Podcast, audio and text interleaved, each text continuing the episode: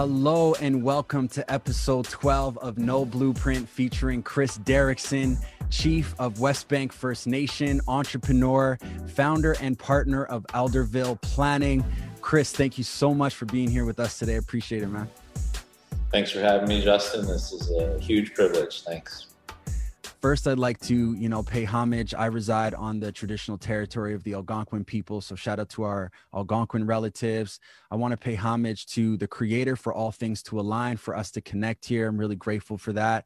I want to give a big shout out to all of our audience that's tuning in. Um, actually, just on the event page that we posted on Facebook, we had a lot of engagement from Westbank First Nations. So, shout out to all the youth out there and everybody who's showing love and supporting for this session. And uh, again, I want to thank our guests for tuning in. I think uh, to be able to have uh, a chief on our No Blueprint series to share your story, to share your journey, um, I think is is an amazing um, opportunity. So I'm so grateful for your time, uh, especially considering the crazy times that we're living in. So again, I want to thank our guest Chris for being here. So again, I appreciate you, and I just want to pay pay my homages. So first and foremost, how are you doing through these COVID times personally? Well, Justin, it's definitely strange times for everybody.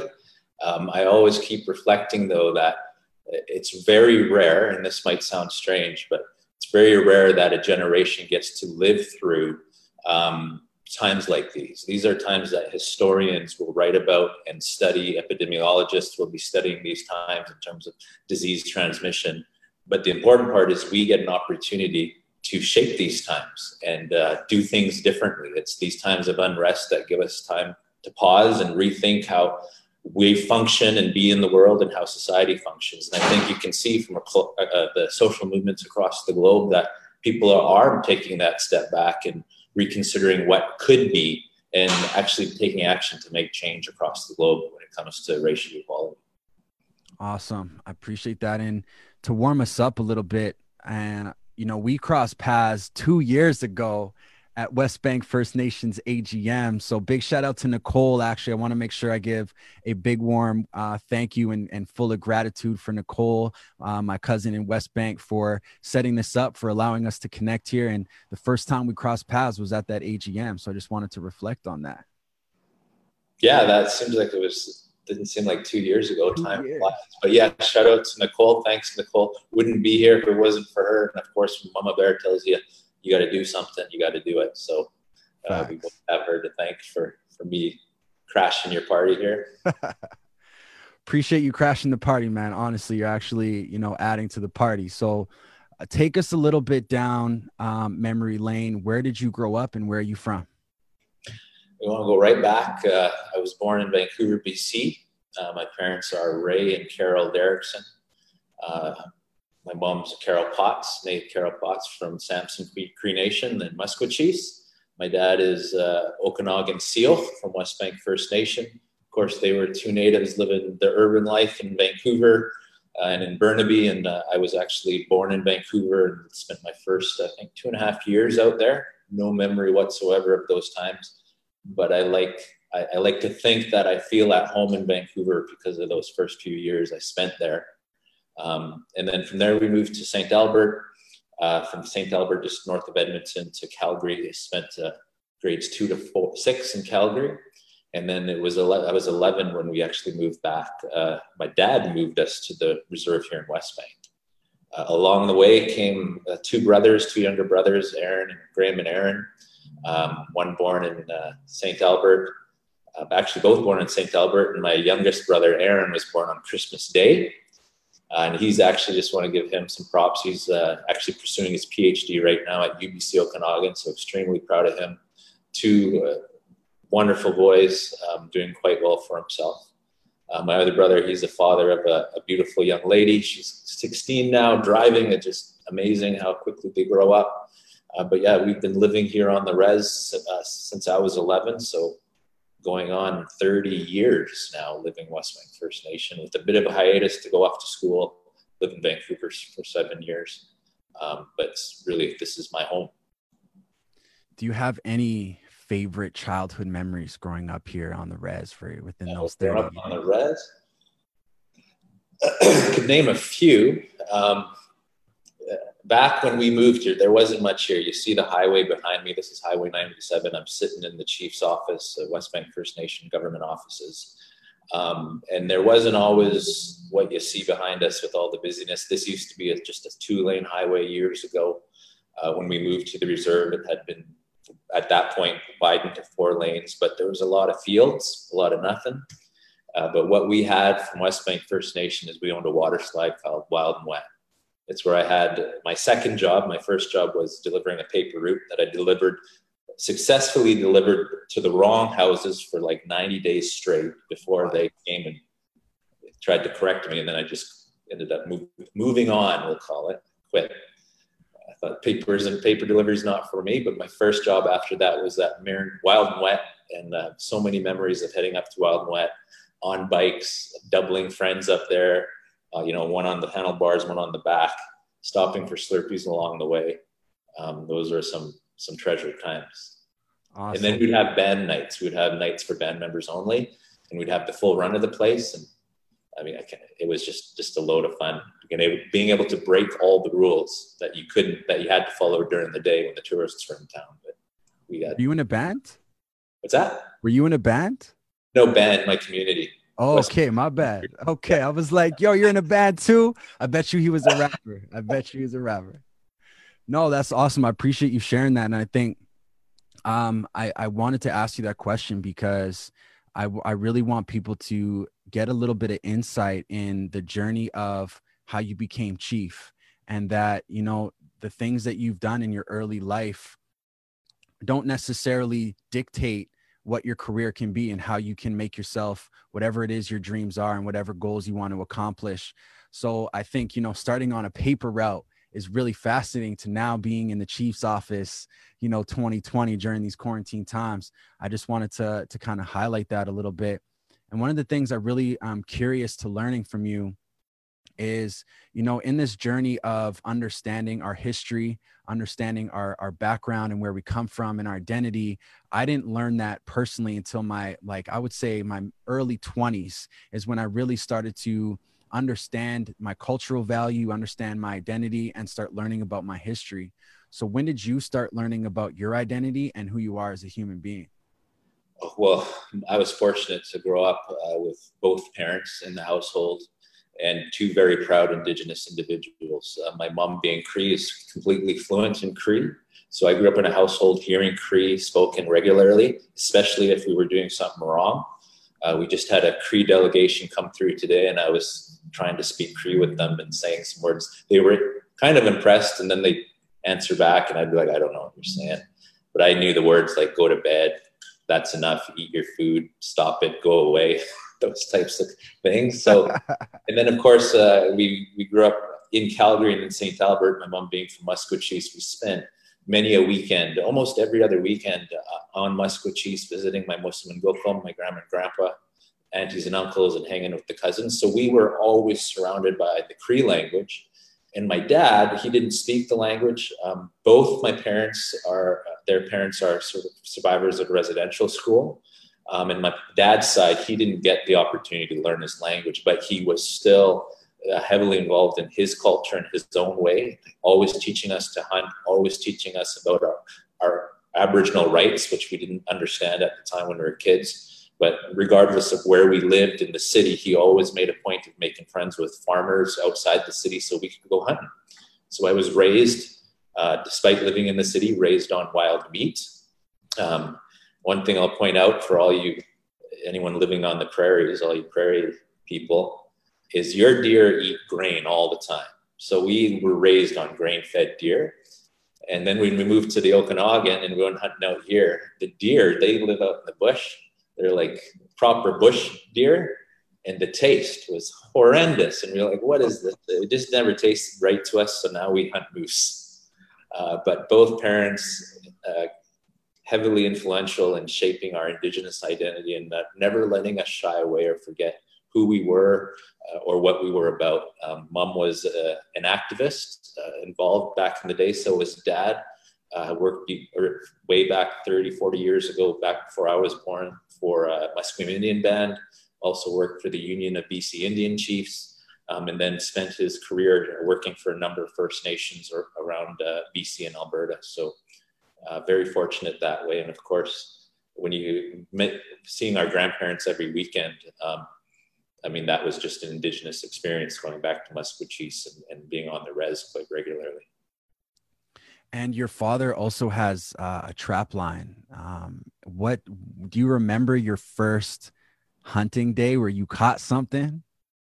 Well, I, I, remember. So, Dad, the trap line was recently. It's called the Derrickson Trap Line. It's been in the family. I should know this since 1928. I want to say registered um, trap line province of BC. My dad revitalized the trap line or started trapping again on the trap line about, geez, I want to say nine, eight, nine years ago now. He built a cabin up there. Um, it's a wonderful place to go. I built my own since then. Built my own cabin up at the trap line, um, but it's a special place for us to go. Before that, my dad would regularly, like I said, take us hunting. I have many memories as a kid living in Calgary, uh, in the city, urban Indian.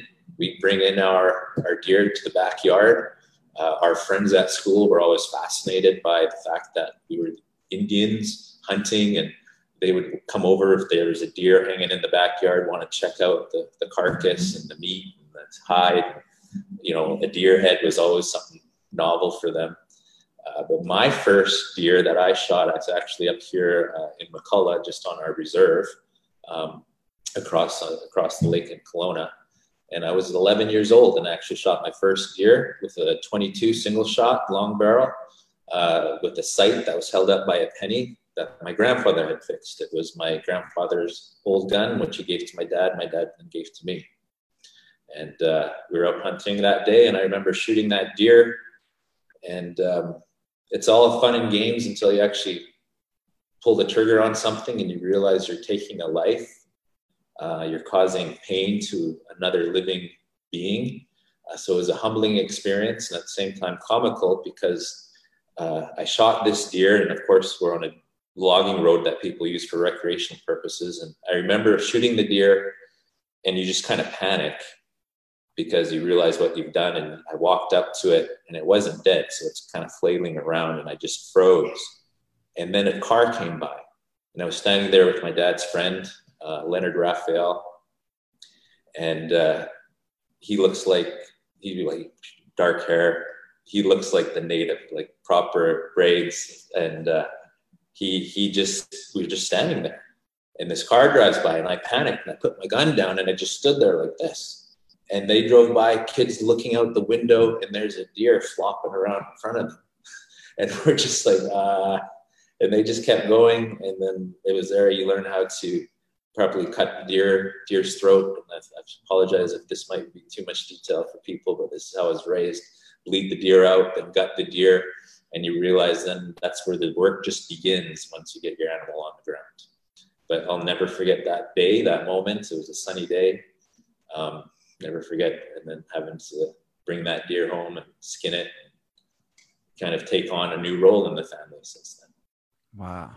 And talking about the work that goes into it, um, how is hunting still relevant in your life today? And what is it? What does it mean to give back either to the land or to the community when it comes to that that hunting experience? Well, I have to pay homage again to my parents. Um, it starts with hunting, um, we would bring food home, of course, for the family. But my dad was always, I'll say this, overly generous with the wild game we'd bring home. It would, it's not uncommon for us to bring animals home, have a full freezer, and within a couple months have nothing left because dad takes it upon himself to give to anybody who comes through his door. Um, my mom is the same way. If you visit her house for the first time, she will come back. She'll give you a gift. She always has gifts on hand. But when it comes to hunting, um, we, my dad raised us on wild game. Even when we moved to Vancouver for seven years, I'd still make a point of coming back to the community so I could go on my year, yearly hunts with the family. It's the way we sustain ourselves. Um, my family, my wife and I eat wild game. My son then also eats wild game. My parents, uh, my brother, my cousins, and then of course that so whatever animal we get that year normally a, moose will do us uh, we use that to feed our families but then we also give to others in the community Um, you always feel, like my dad would say, as he said the last time, I said, how, how's our moose supply? And he says, oh, we have plenty. He says, uh, we're very rich. And I'd say we were very rich with wild game most of the years, except sometimes you have a dry year and you got to go shop for beef.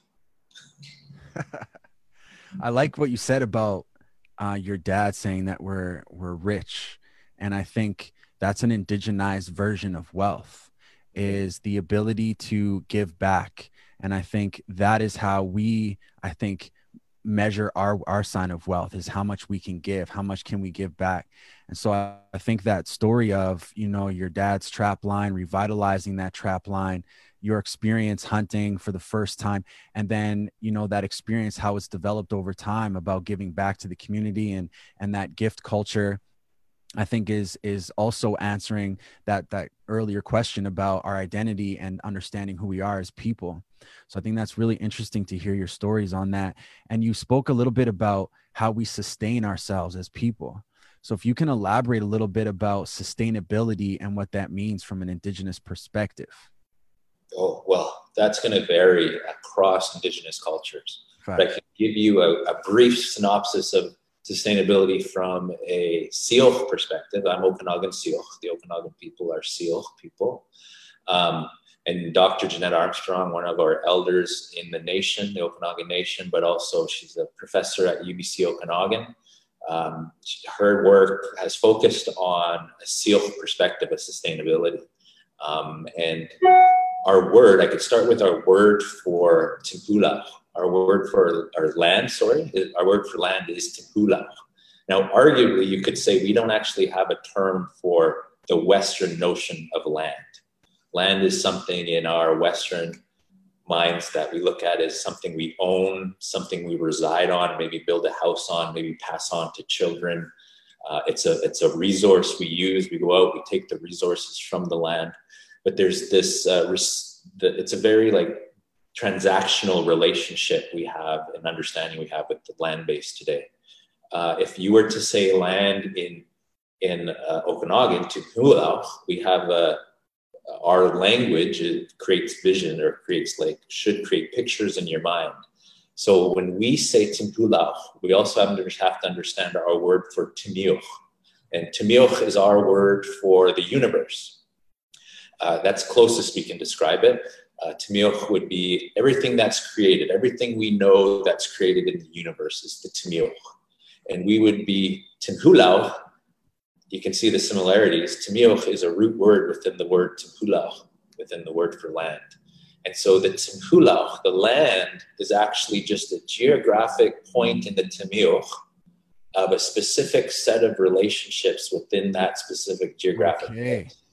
So when you talk about sustainability in the land, we can't talk about the land without also remembering ourselves, remembering the animals and the fish and the water and the vegetation and everything the microbes, the bacteria, the fungus that grow in the land, live and reside on the land.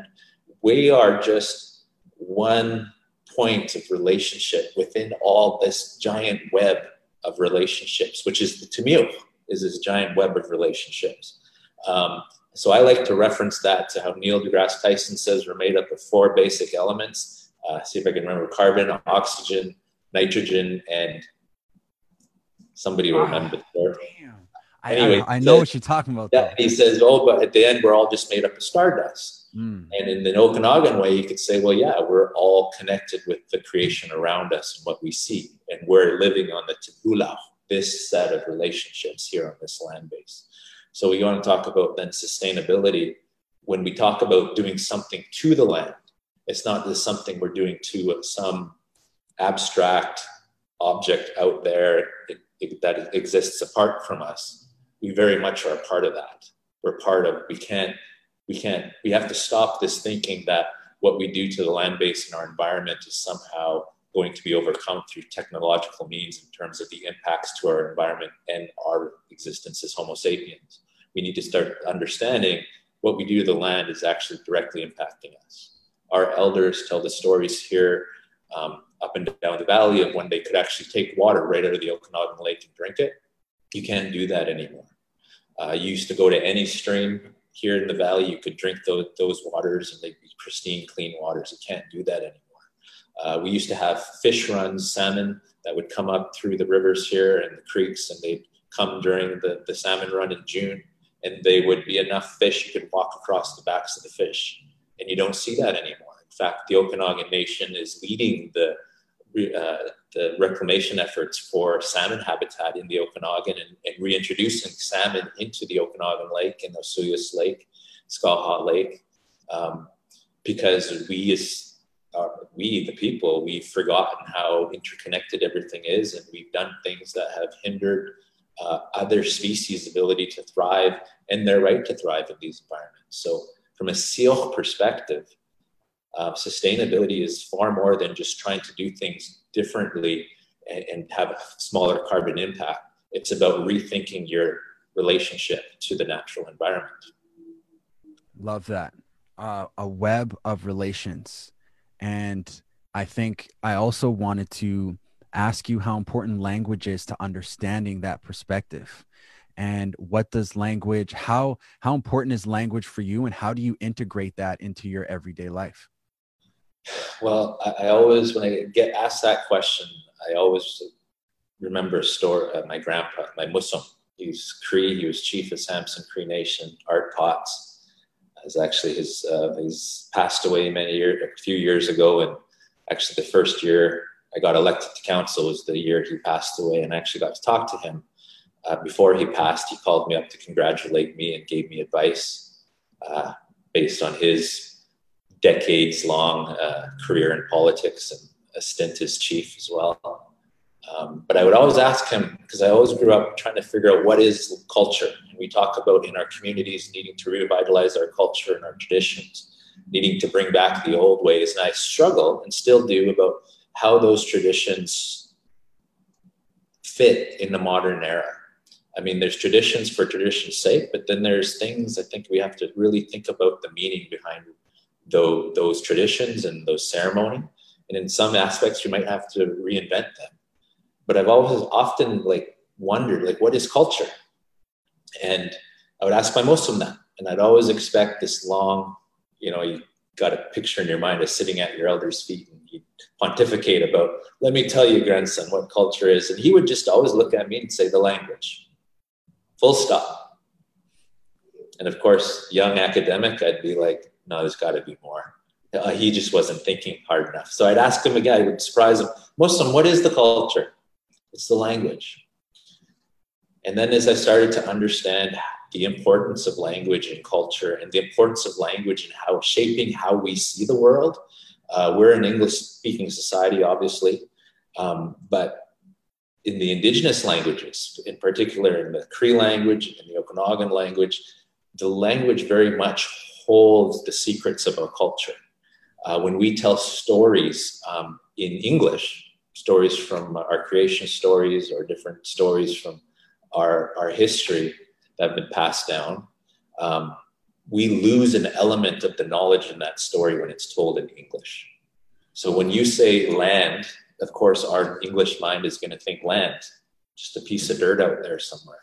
But when you say Tinhulau, and the picture that should paint of you being one connected to a bunch of web of relationships within a land base um, that's powerful so the language and that's just one word and there so many words in all indigenous languages that hold so much more meaning when you unpack you know when you, if you're a linguist you understand the morphemes the, the smallest meanings root meanings of language you can get to.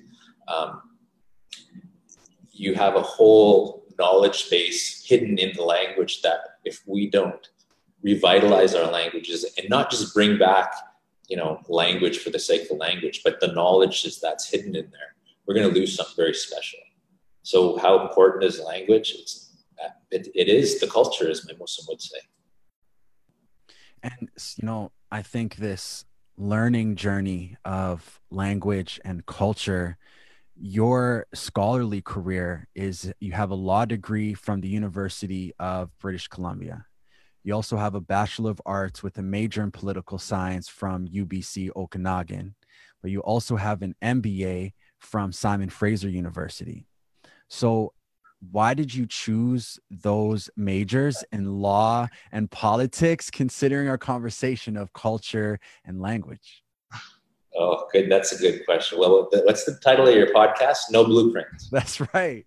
Well, I can honestly say I have no blueprint um, for my life other than I had a desire to serve people, to model the my my mother, who I, I owe a lot of my success to in life, if you want to call it that.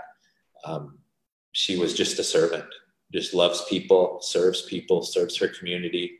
She's involved in a church community as well, always serving people, and that was what when when I did finally get my life together. Um, that's a whole nother story. I just wanted to serve my community, so I, uh, you know, part of that, our understanding, we get, you know, as indigenous people we get this story that we need to go to school to make a difference. You need to go get your education. Education is the new buffalo. So i just went to school because i thought it was what you're supposed to do. Um, and it wasn't until you get there you realize there's all these systems of knowing um, that you could be learning about. And i wanted to learn all of it. I essentially wanted to go back to be a psychologist. I was in psychology. It was my major at first um, and then I discovered political sciences, I discovered philosophy, indigenous studies, and it opened up my mind to different ways of learning. But I also started to realize that this Western based uh, education system could open up ways of understanding the effects of colonization on, on indigenous people. So going to law school, no blueprints again, I was never my plan to go to law school. I didn't grow up in a home where the parents talked about post-secondary education. Uh, mom had audited courses at Simon Fraser University. Dad had taken, I think, up to his third year um, at Simon Fraser University, but there, it wasn't a part of the family culture. Um, so when I went off to law school, I went off because I saw a poster on the wall advertising law school, and I thought, that's interesting. I think it would be interesting to understand how the law impacts Indigenous people and our understanding, like how you opened up with our understanding of what it means to be Indigenous. Um, obviously, uh, the government operates through law. Law is how they enact their policies. Um, and of course, we know the detrimental impacts that Canadian law has had and Western law has had on Indigenous people and how they've controlled us, put on us on reserves. I mean, all I have to say is the Indian Act, full stop. So I wanted to understand that.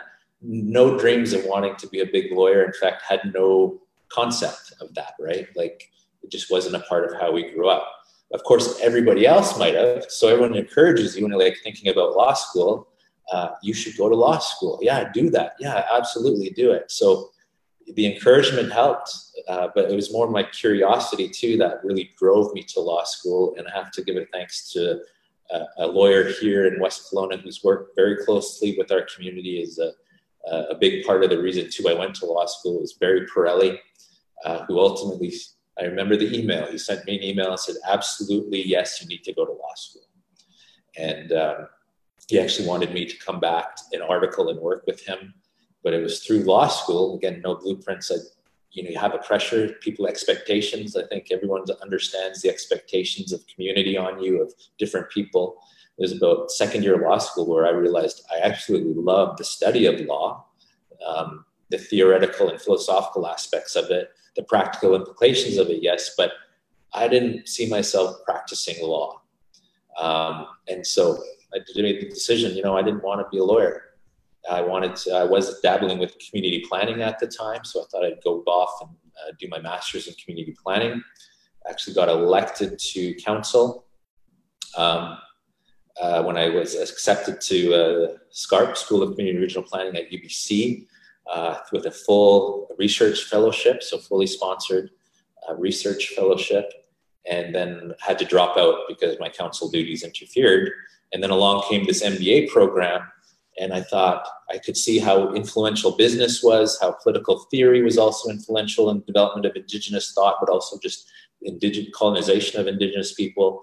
And I thought, well, it'd be interesting to see how uh, the business world impacts indigeneity as well but more importantly, I was interested in how our indigenous cultures, our languages, our values, our stories could influence business. Because I don't know if this resonates with any of your listeners out there, but in our communities here, you often heard the argument that the economic development was selling out, or economic development was the white man's way, or money wasn't for us, and all these things that really put up barriers to um, integrating into or working in the business community. And I thought, well, if cultures and le- cultures from around the world, races from around the globe can partake in the economy in their own way and still not lose their culture, their language, their ways, we as Indigenous people should be able to do the same. And it doesn't mean we have to do business the way it's always been done. It means we engage in business in a thoughtful manner that includes our values and our language, and we see what comes of that. Um, and that was my curiosity that drove me to, to do an MBA. Otherwise, I would have been just scared of the math portion. I would have said no.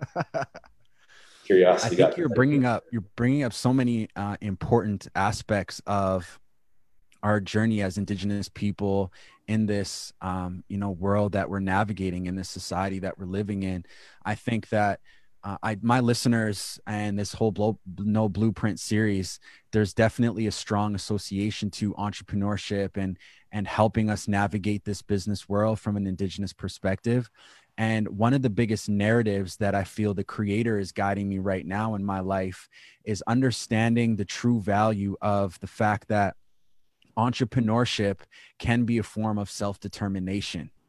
And on top of self determination, I think as Indigenous people, we need to be integrated in all facets of society so that we can mm. then self determine the outcome of our communities.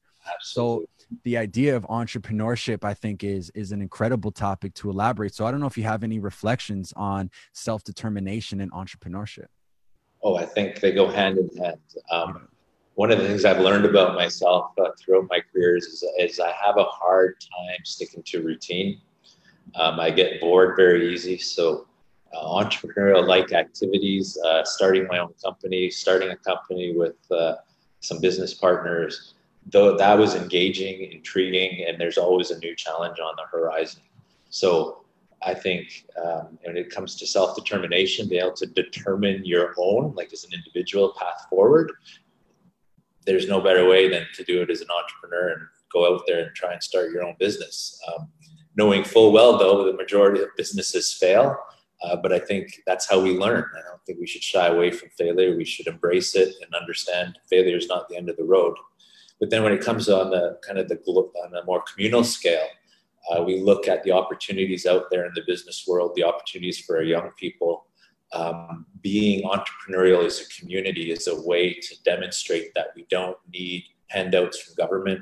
We don't need to rely on, on funding. We can actually create our own streams of revenue, whether that be an individual entrepreneur opening up a coffee shop um, or a winery, or you're seeing a lot of uh, cannabis shops pop up now these days or if you're a community starting a construction company or deciding instead of letting the economic activity uh, pass you by if you live in the middle of the oil patch, and I know that might be controversial, but those communities have self-determined to make their own way forward. And in many cases, there's a lot of success stories of how they're taking those resources and using them to create their own path forward and revitalizing culture, language, investing in their communities into social programs. So uh, I think Justin, you hit it on the head. The two go hand in hand: entrepreneurship and uh, self determination. I want to take a little step back in your education career. And I, I bring that up because I want to provide an opportunity for our young people to learn how to use the education to work for us and not against us. So I wanted to pref- uh, preface my question with that and ask how were you able to navigate through an education system that was built with the colonial structure that also excluded the indigenous experience and maintain your cultural values? So how did you navigate the education system to maintain your cultural values? That's an excellent excellent question. So the irony is in many parts while i was raised indigenous raised to be proud of who i was as a cree indigenous man as a Syilx indigenous man um, we didn't get the deeper teachings of the stories, the language, the meaning in the language. uh, the understanding of a land base. We haven't been raised in urban settings. Um, we didn't, we weren't raised with that. And it was actually going back to school, to university, and taking Indigenous studies courses with people like Dr. Jeannette Armstrong, where I was able to rediscover my culture, um, rediscover portions of our language. And now we, in our own community, we have people going back to school to actually learn the language. Uh, we have one of our counselors elected uh, to his first term here at Westbank First Nation, Councillor Jordan Coble. He is the first first generation language speaker since residential school. He went back uh, to the language house, did a four year program, and the, the fluent elder speakers wouldn't say he was fluent, but from my perspective, I've, he can carry on conversation. He's got the knowledge of the language in him. He's a resource I go to ask questions. So that's powerful that these young people these days can actually go back to these colonial institutions and use them to learn about their culture and their history. At the same time, though, as you pointed out, these are, are Western based colonial institutions. Um, we need to be mindful of the fact that everything we learn there isn't necessarily things we're going to agree with. Just like there might be things in our culture that we don't agree with, that we have to wrestle with. It's not like we don't want to romanticize our past as Indigenous people and think it was all, everything was great prior to contact, um, they might have been great within the parameters and the confines of that worldview. But now we have different worldviews to contend with and understandings of our place in the world that we have to rethink what it means to be Indigenous. And the, you get those tools from your post secondary education.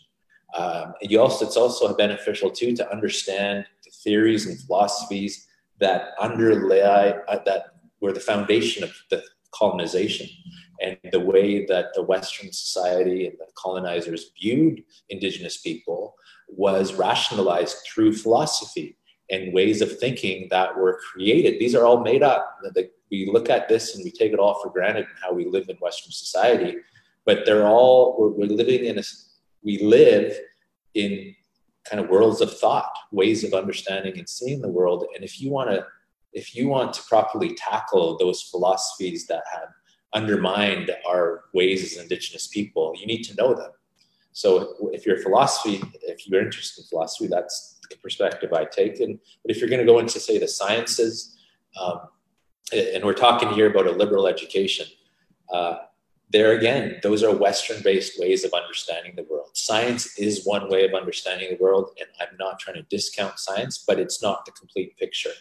Uh, we're starting to see more interactions of indigenous knowledge with science, Western based science research, we're starting to see more acceptance of um, indigenous worldviews into how we manage the environment and seeing those as actually legitimate.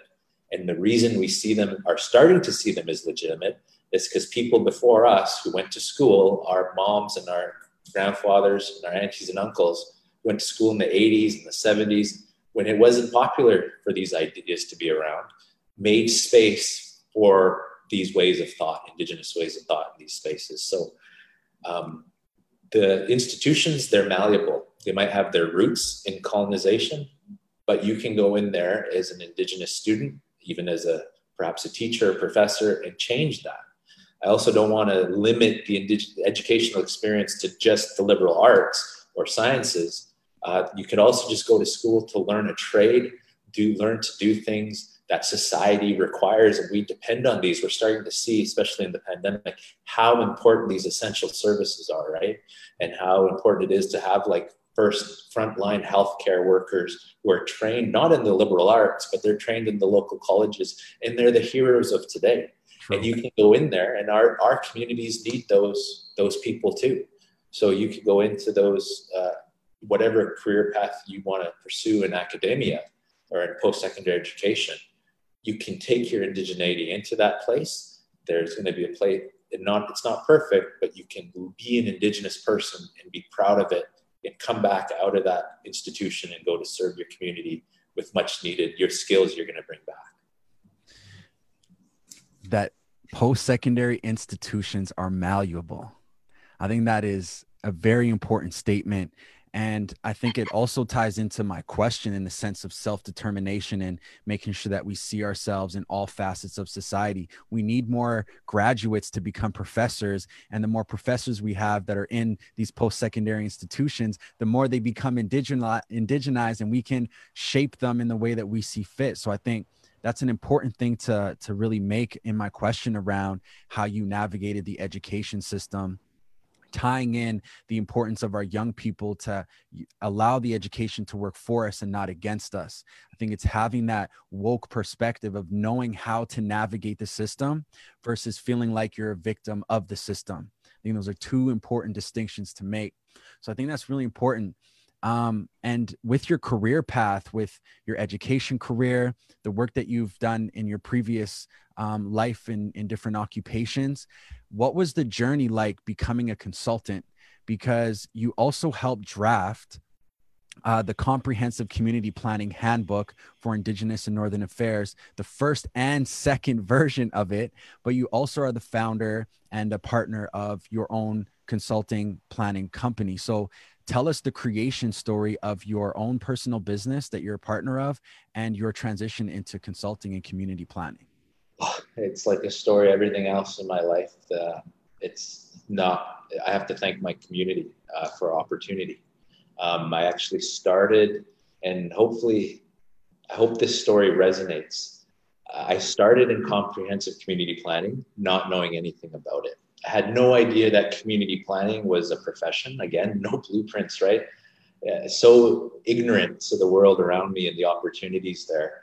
But I walked into a meeting uh, my, in, in my community. Uh, we were in the midst of creating our own comprehensive community plan, and we were our members were talking about the future of our community and how to make it better. And it was an intriguing discussion. So I came back to the next community planning meeting and then they needed ultimately they wanted to hire a band member to do the work.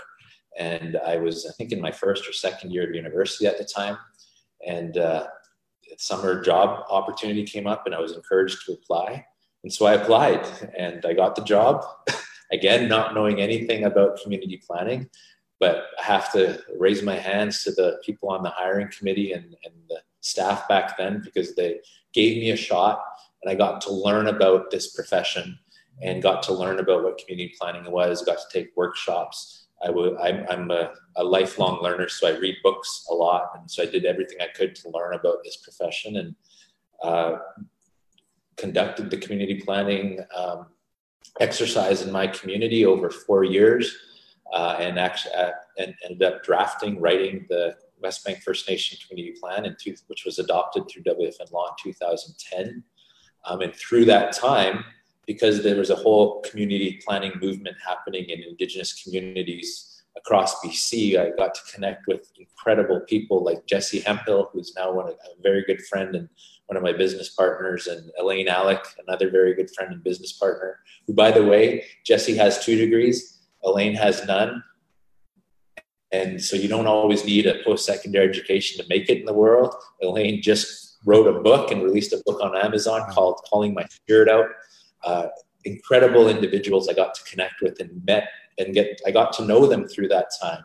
And then of course when I was done my work with Westbank, I went off to law school and the opportunities just came. People would call me up and they wanted answers to certain things. And with that, it was just like, can we hire you? And so the next thing I knew, I was like consulting my, my time out and, and that helped me through law school. Um, it helped uh, pay the bills and during that time.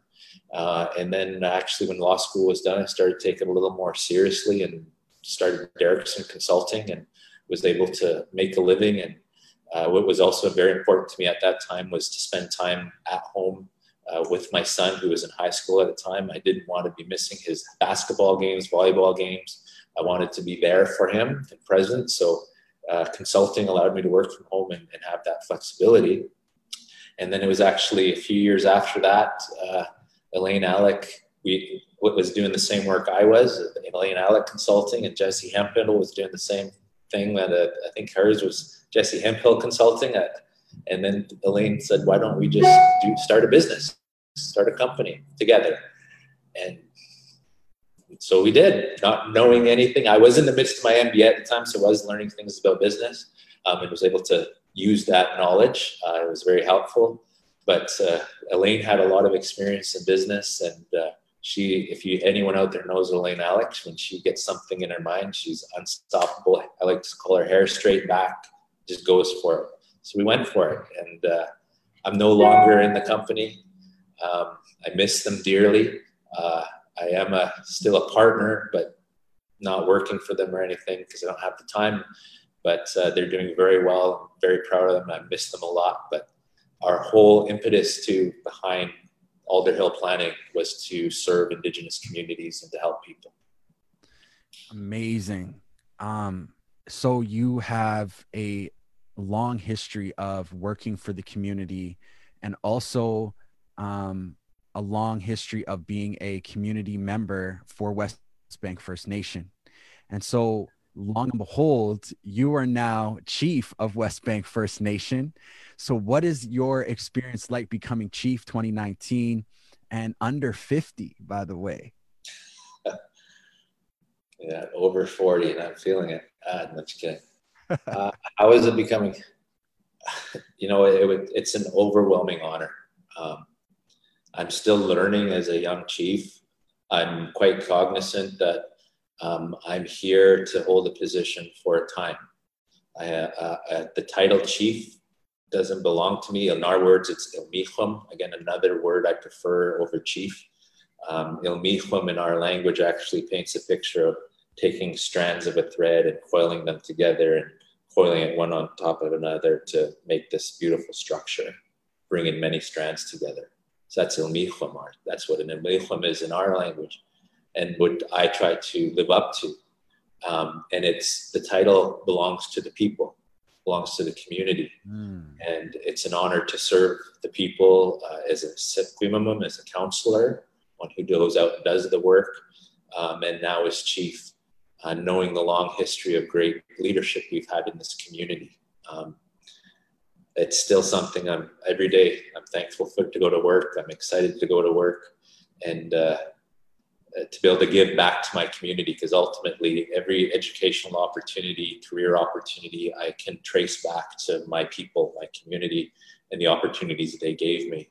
And it's a, a complete honor to be able to give back in a small way uh, to my people. Um, and when your people want you to do something, I've learned you really have no choice. So uh, yeah, still overwhelming and still very thankful to, to be in this role. I respect that answer that chief doesn't belong to you, it belongs to the people. I think that's an, um, very well said. And I think following up with, you know, being chief and the work that goes into being chief and the work that goes into working for the people, um, all the things that you have in your personal life on top of it, how do you find balance between work and family life and how do you maintain a good mental health well um, well in terms of balance uh, people I'm, I'm somewhat of a workaholic uh, yeah, i've learned that uh, through anything you want to achieve is achievable if you just work hard enough at it and I actually had to learn how to work. I had to learn how to work in a university setting. I almost got kicked out of university twice, was put on academic probation. So it wasn't always just roses and academic awards and achievements. I had to, I struggled in academia, but I learned through hard work and determination. Um, it, you can overcome almost any obstacle. Um, and when you have the support of your community and your family, um, that can even push you further. So, uh, I, but fortunately enough, my son is, I have a son, he's 24 years old. I had him when I was 17 years old. So he's grown up and moved on. So I have the privilege of being an empty nester at 40, my wife and I. Uh, well, all our friends are having babies right now or raising kids. Um, we're empty nesters, uh, dual income and uh, I, I, have the privilege of being able to throw myself into a, into a career at this stage. Uh, before that, though, I was committed to family life. I was a single father for many years. My wife's mother died of a drug overdose when he was only four years old. I lived a very different life as a young person. And it was my son at 17 years old who shook me out of that stupor and realizing I was responsible for another life. um, and that the outcome of his life was really reliant on the choices I would make my, with my life at that point in time and for the rest of my life. Um, so I made a, it was my, my commitment then that I would put my son first. And I did for many years. And people can remember I would bring him everywhere with me. He was my little sidekick. Um, wasn't always easy, uh, but he was always welcome wherever I went, um, always with me and I always made sure that his education and the opportunities for him were put first so that he would have opportunities and not have to go through what I went through in my teenage years. Um, so I would encourage people uh, when it comes to balance and career advancement, nothing can replace your family, and to put that as a priority. Uh, and I'm fortunate enough uh, to have found a wonderful life partner, my wife Jordan, who absolutely supports me in almost everything I do. Sometimes she says, "You just talk too much and you have all these ideas." But uh, when I put set my mind to something, she knows I'm going to be wholehearted into it. She, but I also listen to her, and if she wasn't supportive of something I wanted to do, I wouldn't do it. And so at this stage in my life, this job is very demanding. Um, I, am away from home. Uh, when it wasn't COVID, travel a lot. Now that there's COVID, I'm just at the office a lot or working a lot. Um, but at the same time, I try to strike a balance by spending time with my wife on the weekends. We go up to the trap line, uh, we travel together. She's my best friend. Um, so spending a lot of time with loved ones, checking in with my parents is very important to me. Just to be able to stop in there anytime, and I'm welcome there to say hi and, and have a visit with them. So those are ways I try to keep balanced. I also try to stay physically active.